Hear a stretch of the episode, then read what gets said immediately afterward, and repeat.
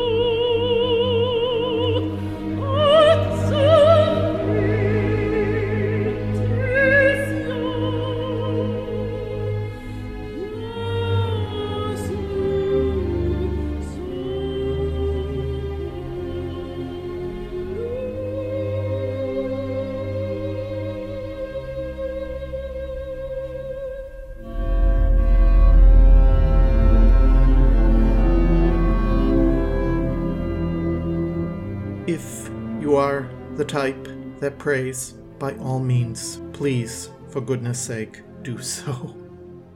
And now, though it seems a bit anomalous, here's today's episode.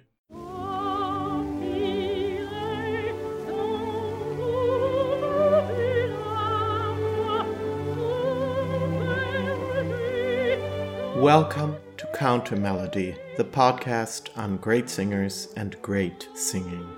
As always, I am your host, Daniel Gundlach. No preaching here, no lecturing, well, maybe just a tiny bit of each, but the primary spotlight will always be on the singers that enrich and enhance our lives, no matter what is going on in the world around us. Thanks for joining me.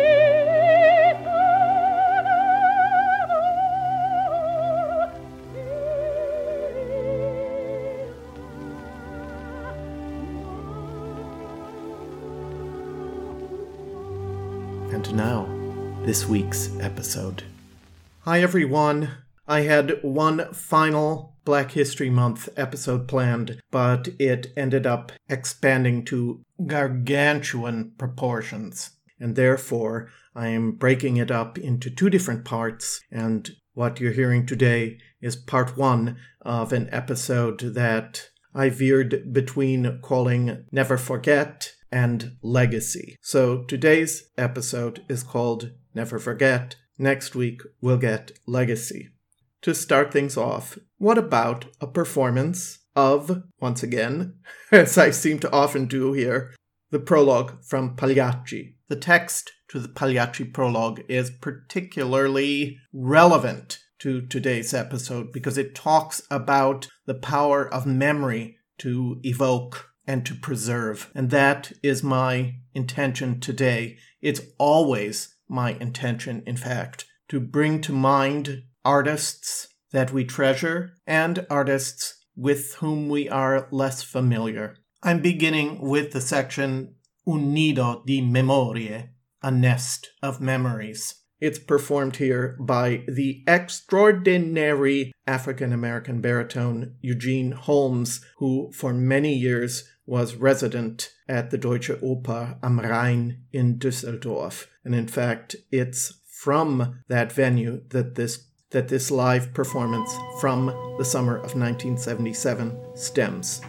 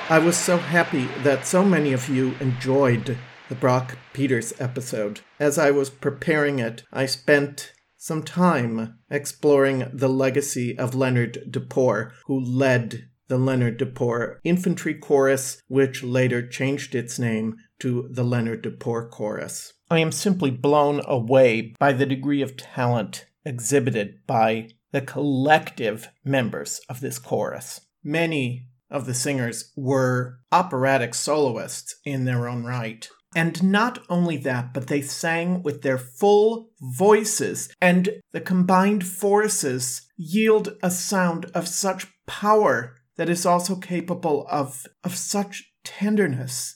Leonard De Paur's chorus and the Robert Shaw chorale are, from me, the ideals of what choral singing should sound like. Now, what we hear, of course, is people with the vibrato all drained out of their sounds, thinking that they're going to achieve some kind of uniformity of tone by doing that. But what is lost in the process? Okay, end of sermon. Sorry. I'm particularly interested in the recorded legacy of the tenor Charles Holland, so I was thrilled to find this example, a 1952 recording with Charles Holland, and the Leonard de Duport chorus in the Argentinian folk song Vidalita. This recording's from 1952.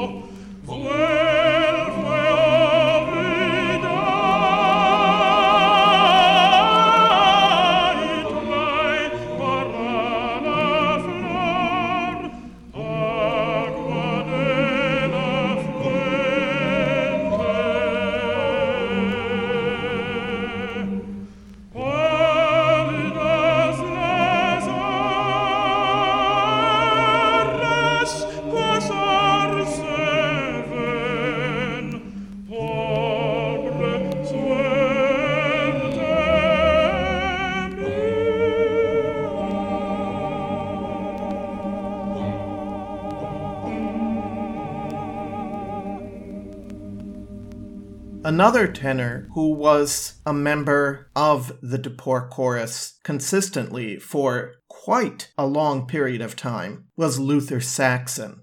I featured Luther Saxon in one of my early episodes of the podcast, singing Sweet Little Jesus Boy with the De Paur chorus. But Luther Saxon has a place in history, and that is that he created the role of Joe in Carmen Jones on Broadway opposite Muriel Smith, who is, as some of you know, one of my major passions. Here's Luther Saxon, again as a soloist with the De Paur Chorus, singing a song that, again, as some of you know, is very, very dear to my heart Danny Boy. But when ye come, and all the flowers are dying, if I am dead, as dead I well may be, you come and find the place where I am lost.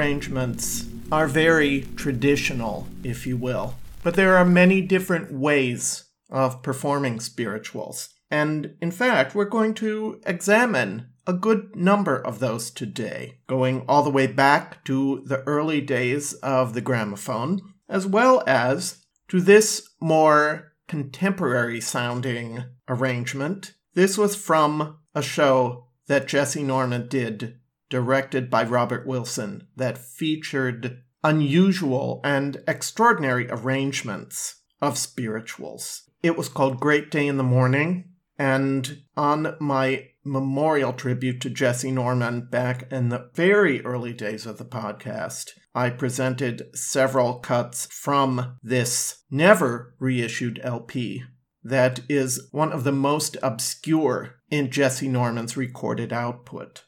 I'm going to play a wonderful mashup of two spirituals, Walkabout Elders and Ride on King Jesus. One of the reasons that I'm offering it for you is not just to experience one of the rarer recordings of Jessye Norman's, but also to hear another soprano who is featured here named Laverne Williams, who had a very distinguished career herself and was a featured soloist in this Great Day in the Morning program. In fact, you can hear how similar her timbre is to Jessye Norman's. And finally, when the Ride on King Jesus refrain comes in, that's when we hear Jessye. But the voice we hear before that is Laverne Williams, and it's a wonderful voice, and she has terrific communicative powers as well.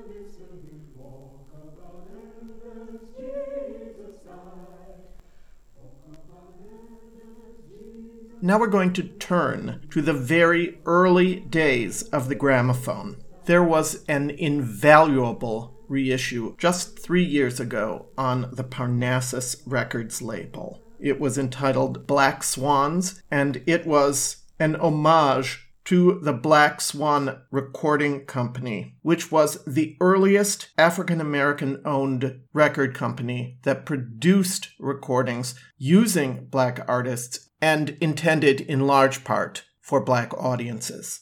But there were a number of other early labels as well that are represented on this recording, and there are some familiar names in, again, not such familiar guises. For instance, Harry T. Burleigh, whose name is so much associated now with arrangements of spirituals. He also was a very distinguished concert singer and left only one official recording made in the fall of 1919. This is his arrangement of Go Down Moses. And according to the liner notes on this recording, it is most likely that he is, in fact, accompanying himself. When Israel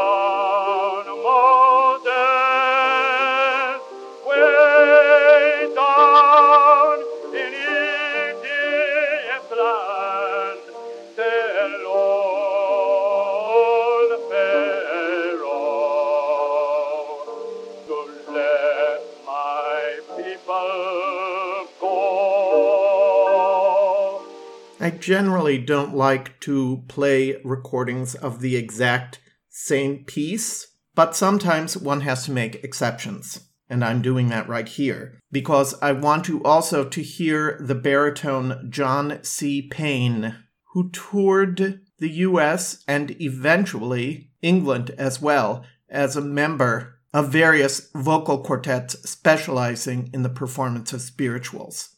In the early 1920s, he settled in London and became a mentor and host and source of encouragement and support for such artists as Paul Robeson, Alberta Hunter, Ethel Waters, Lawrence Brown, and Marian Anderson. Here he is performing in a 1935 recording, Go Down Moses. By this point, John Payne was already in his early 60s. When Israel was in Egypt's land, let my people go. Oppressed so hard they could not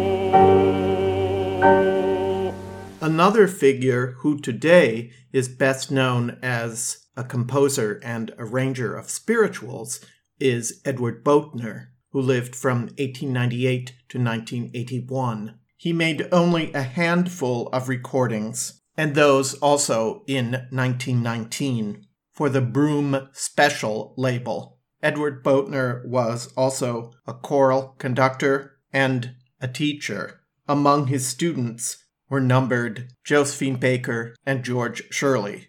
So you can imagine how interested I was to hear him sing, since he was the teacher of two of my very favorite singers, two very different singers at that. Here's his heartfelt performance of Sometimes I Feel Like a Motherless Child. Sometimes I feel like a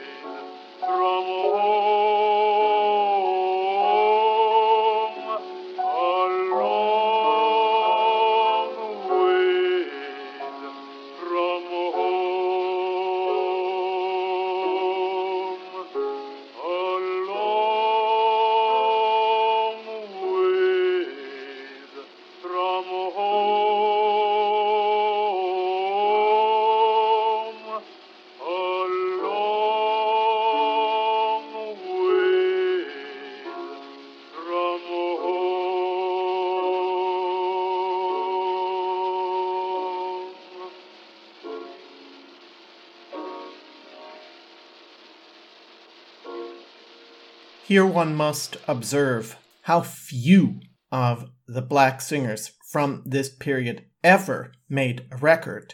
Singers such as Sissieretta Jones, Katarina Yarborough, and many, many others simply never even approached a recording horn. So the singers that we do have, it's a double blessing to be able to hear them. While at the same time, of course, we acknowledge how many voices are lost to us forever.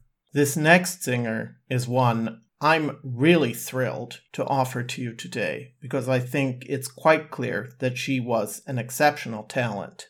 This is Florence Cole Talbert.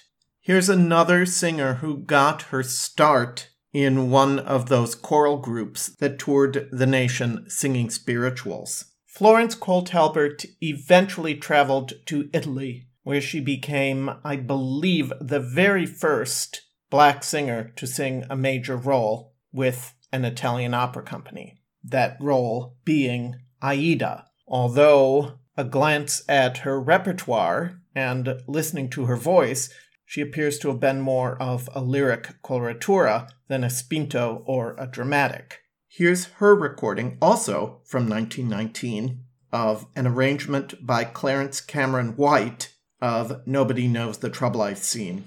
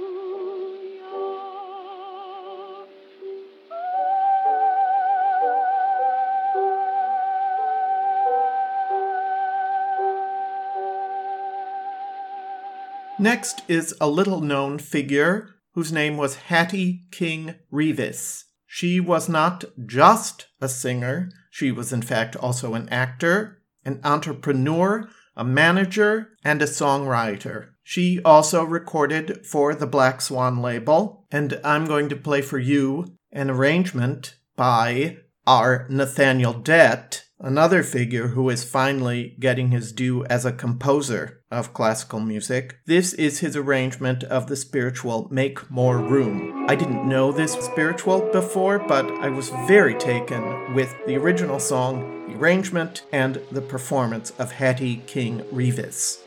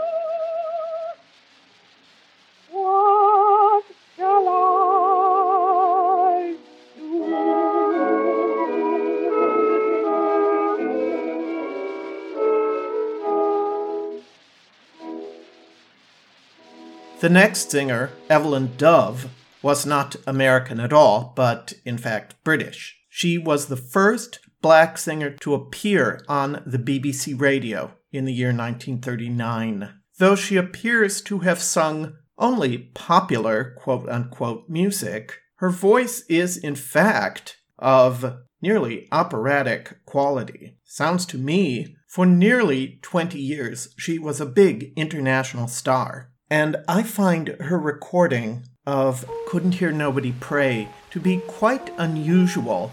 It's almost like an incantation. See what you think. I've liked it very much. This recording is from the year 1936.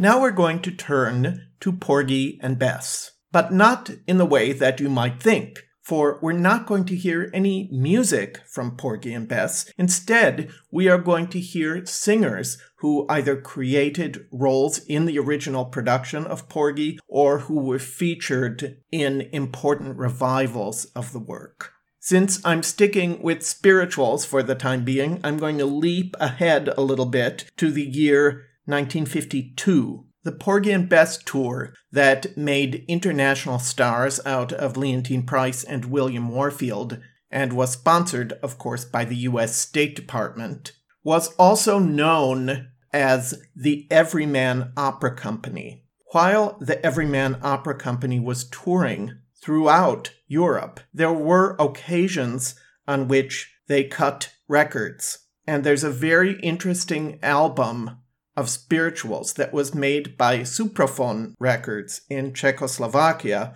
featuring the Everyman Opera Company. I was so surprised and delighted to find that one of the featured soloists on one of the cuts, Every Time I Feel the Spirit, is none other than Eloise Uggams, who was the aunt of Leslie Uggams, the one that I mentioned a few weeks ago, who strongly encouraged and supported her niece in her early performing career. Here we get a chance to hear Eloise in a standout solo, and you also get to hear the extraordinary voices accompanying her in this a cappella arrangement that is conducted by Joseph Crawford. Every time I feel the Spirit moving in my heart, I will pray.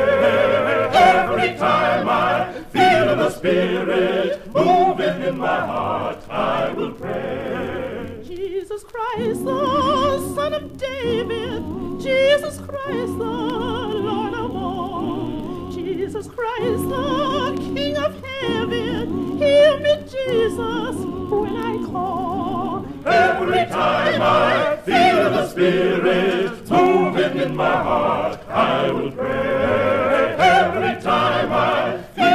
Spirit moving in my heart, I will pray. When you hear me praying Jesus, when you see me on my knees, when you hear me calling Jesus, hear me Jesus, if you please. Every time I hear the Spirit moving in my heart, I will pray.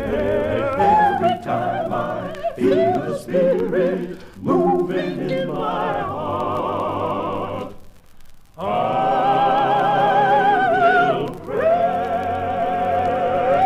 One of the Porgies on that tour who alternated with both William Warfield and Leslie Scott, whom I featured on an earlier episode of the podcast, was LeVern Hutcherson. Interestingly, this baritone was plugged into the film version of Carmen Jones dubbing the voice of Harry Belafonte. And in that role, he sounds like a very light tenor. But here, we get to hear what LeVern Hutcherson really sounded like, and it was pretty damn impressive. This is an arrangement of Deep River in which Hutcherson is accompanied by Lorenzo Fuller, who was the conductor on that Porgy tour. Mm-hmm.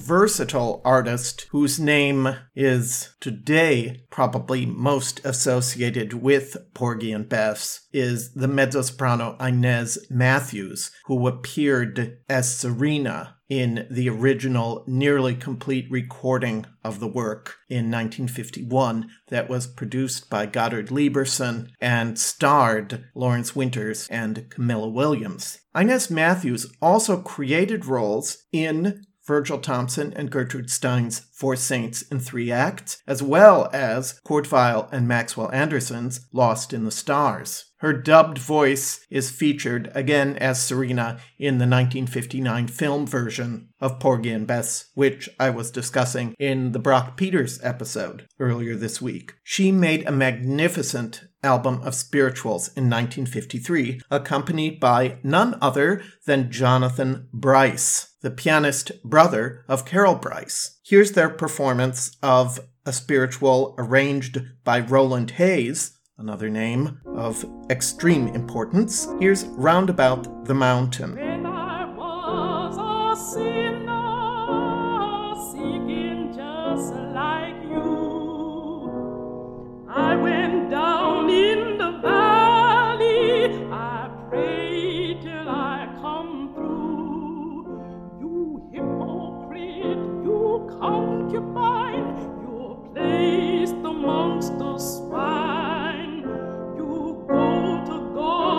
your lips and tongue, but you leave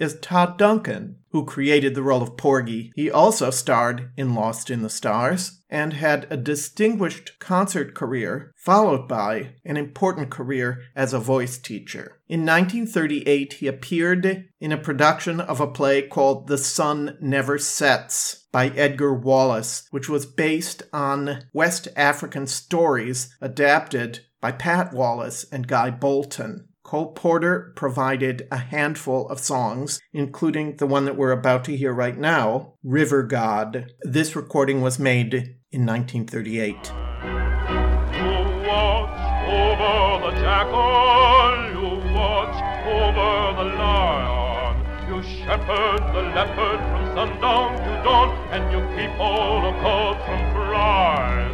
When the big storm breaks, you shelter the snake and you quiet the chimpanzee.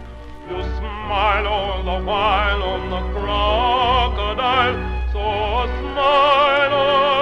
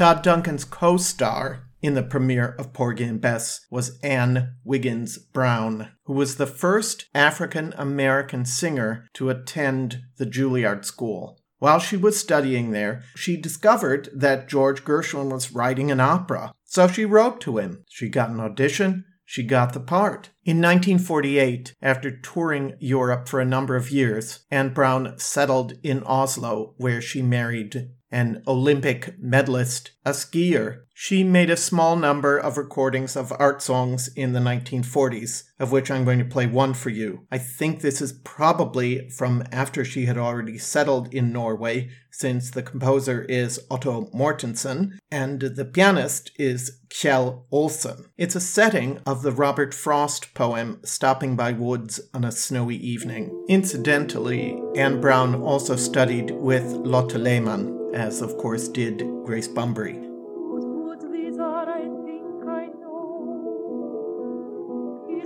is in the village, though.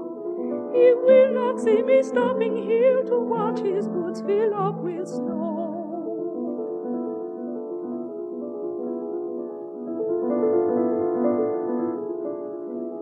My little horse must it to stop without a farmhouse near, between the woods and frozen lake, the darkest evening of the year.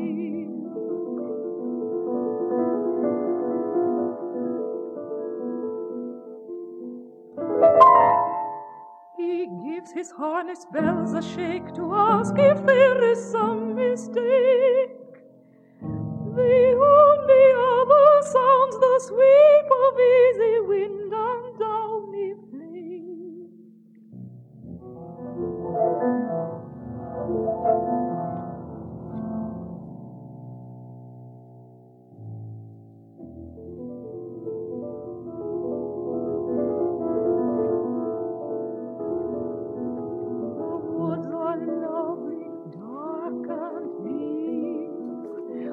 I have promises to keep, and miles to go before I sleep, and miles to go before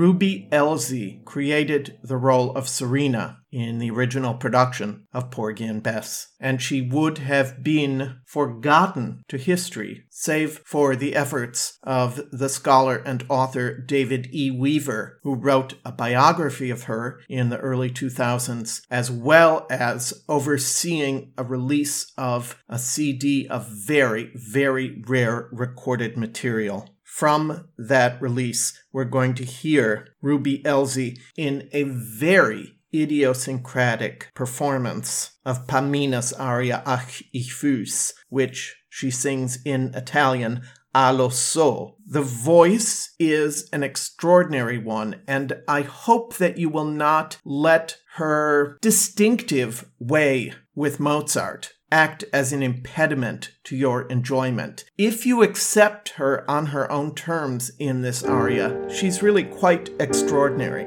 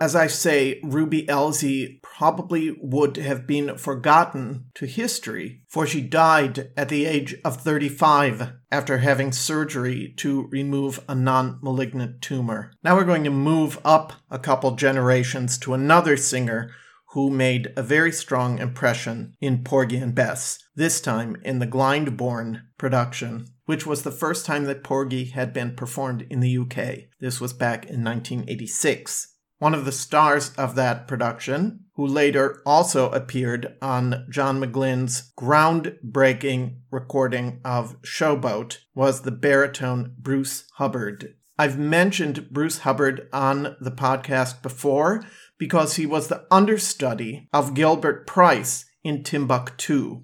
I did a big special episode on Gilbert Price a few months ago, and he's well worth looking into. He was an extraordinary and undervalued artist who also died quite young. This is also the case with Bruce Hubbard, who died in November 1991 of AIDS related causes. The year before his death, however, EMI Records released a solo album with him, which features both classical and Broadway selections. I'm going to play for you the song Seena from Leonard Bernstein and Alan Jay Lerner's ill fated bicentennial production of 1600 Pennsylvania Avenue. Bruce Hubbard appeared in a small role in that production, opposite Gilbert Price, who originally sang this song, Seena.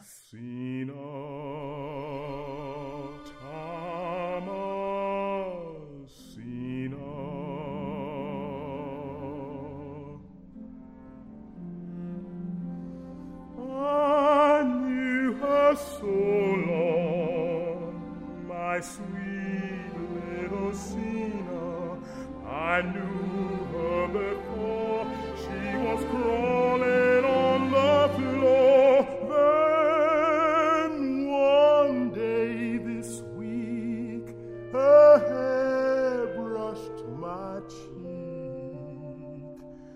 now I don't know her no more.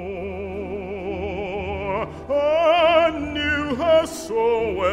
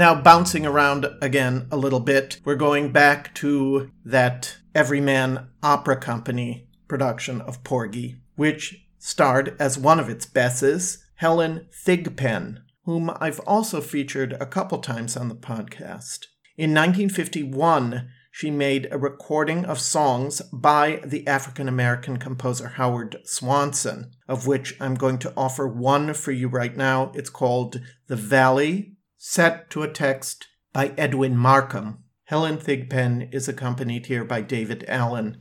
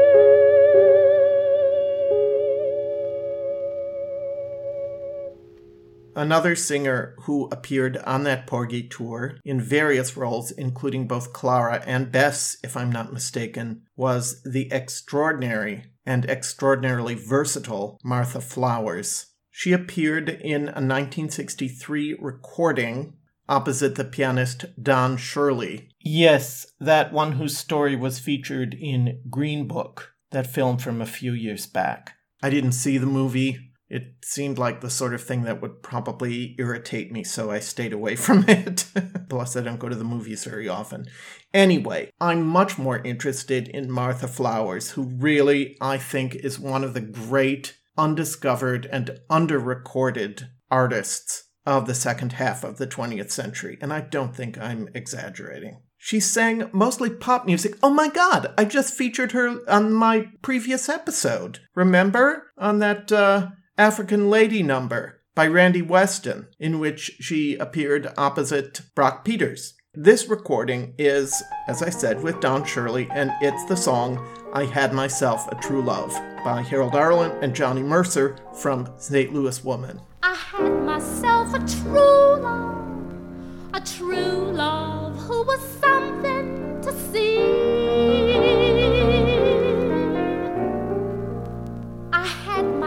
A true love, at least that's what I kept on telling me.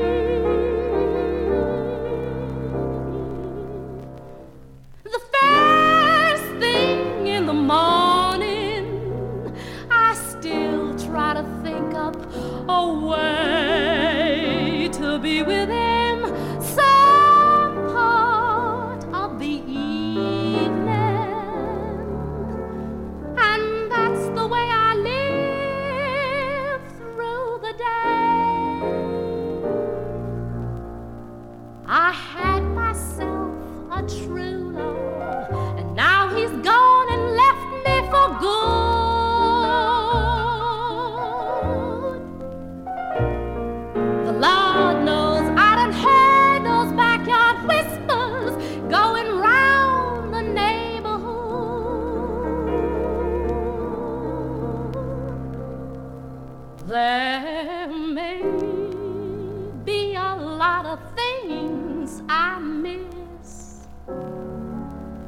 a lot of things I don't know, but I do know this.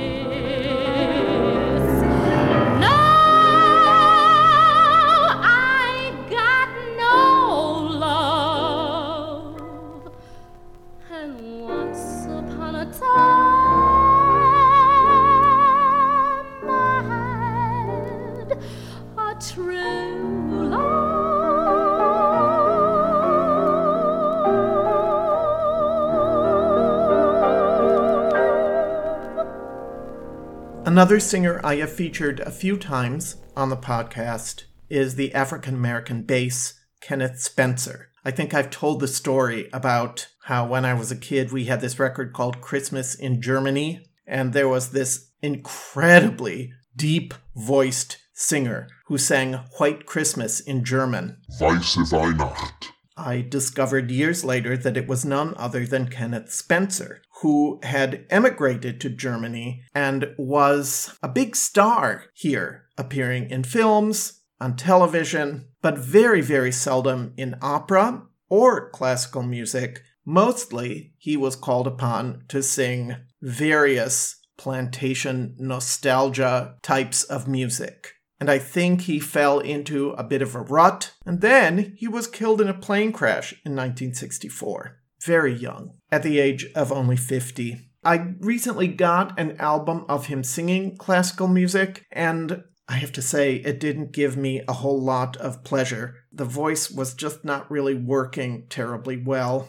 But then, also last week, I just got this record of worker songs. Some of them originally in German, others American songs from the socialist movement in the 1930s, as far as I could tell, but translated into German.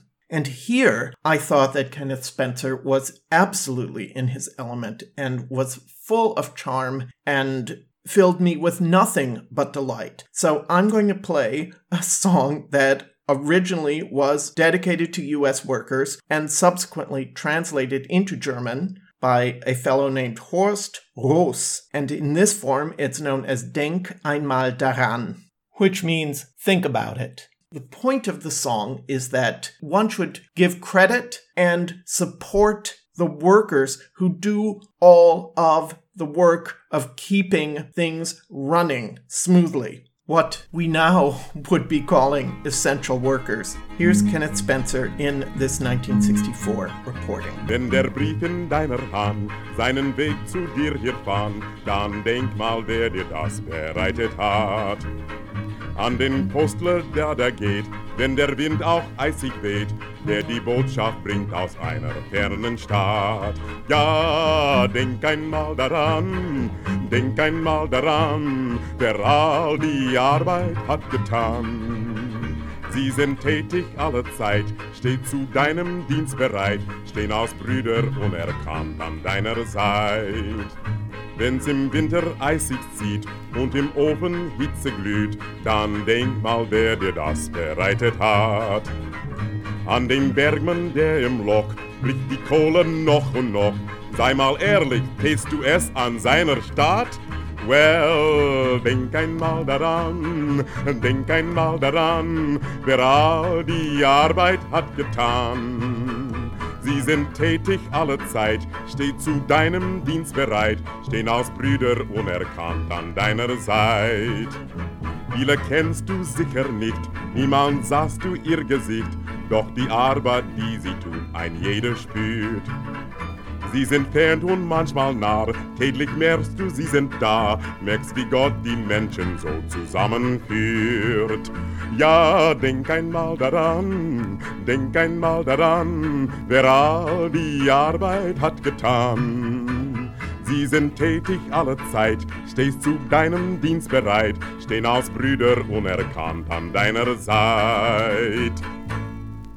Now, to wind up today's episode, I also want to consider an operatic part which has become increasingly associated with African American sopranos. I'm talking, of course, of Aida, the enslaved Ethiopian princess. We all know Leontyne, Martina, and in fact, both Shirley and Grace also appeared as Aida during their long careers. But I'm going to present to you two African American sopranos who I doubt that you've heard of before. One of them was based over here in Germany, and her name was Ella Lee, and she had a fest engagement at the Staatsoper here in Berlin. I do believe that eventually she did return to the United States, where she became a very distinguished teacher and well beloved of her students. There are very few extant recordings of Ella Lee, but someone, bless their hearts, has published this extraordinary performance of hers of Ritorna Vincitor, the first act monologue of Aida. But I don't know anything about the performance other than that it's frickin' fantastic, I think. See if you agree.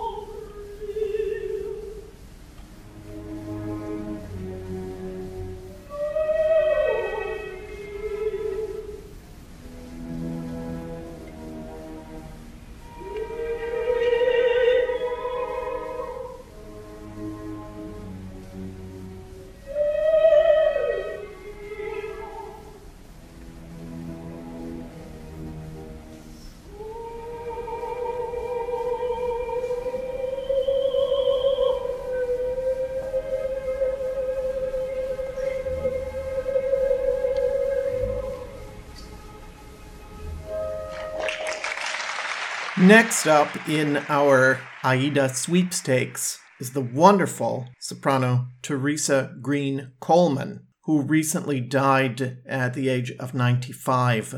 She may not be a name that you would know or remember, but she did make her mark in the late 50s and early 60s. And in fact, this recording that we're going to hear stems from a live performance at the Teatro Colón in Buenos Aires, in which she sang the title role of Aida, opposite James McCracken, Regina Resnick, and Aldo Protti. This performance is conducted by Fernando Previtali, and we're going to hear the O Terra Addio duet, which concludes the opera. Oh, this performance took place on the 14th of August, 1962.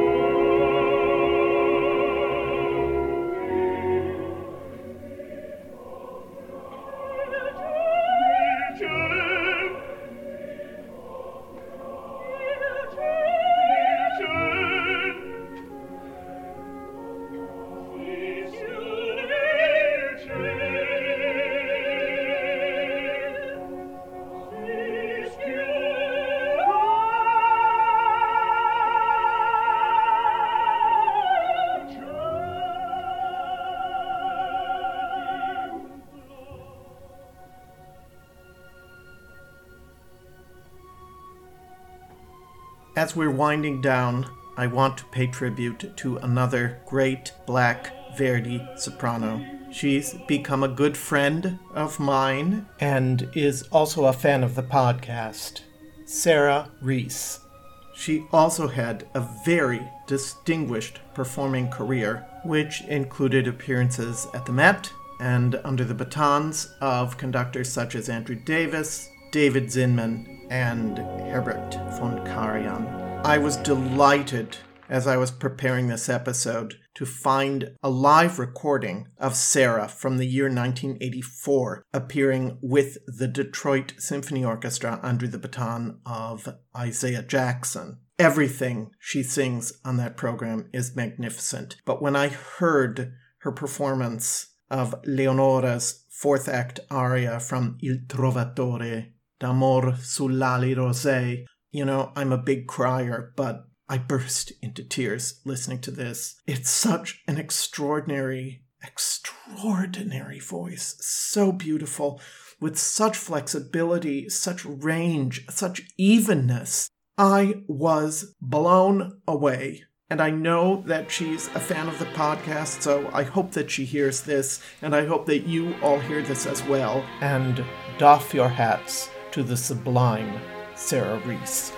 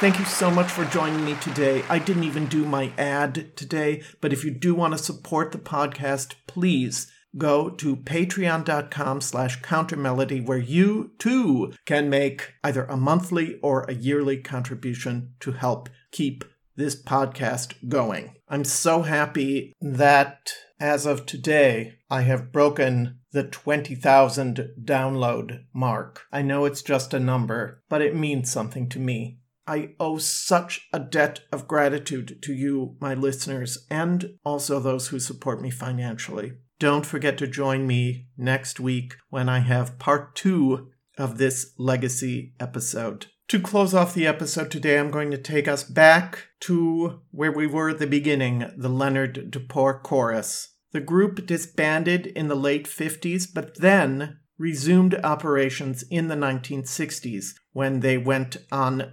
again, State Department sponsored tours of the world. They made a number of recordings during that time, and Who reappeared as a member of and soloist with the chorus, but Luther Saxon, who we heard singing Danny Boy at the very beginning of the episode. This is from their 1964 release, Songs of New Nations, primarily African ones. This is a traditional Nigerian lullaby associated with the Yoruba tribe, and Luther Saxon is the honey voiced soloist.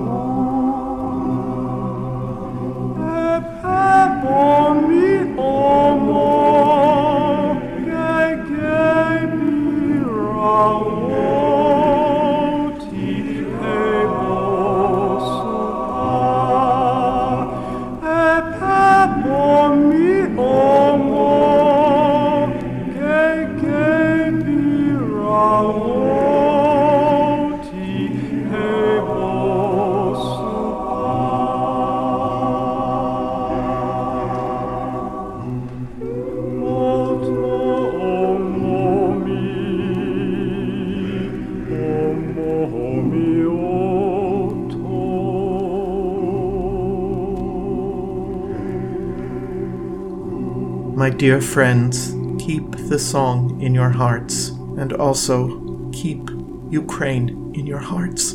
I'm Daniel Gundlach.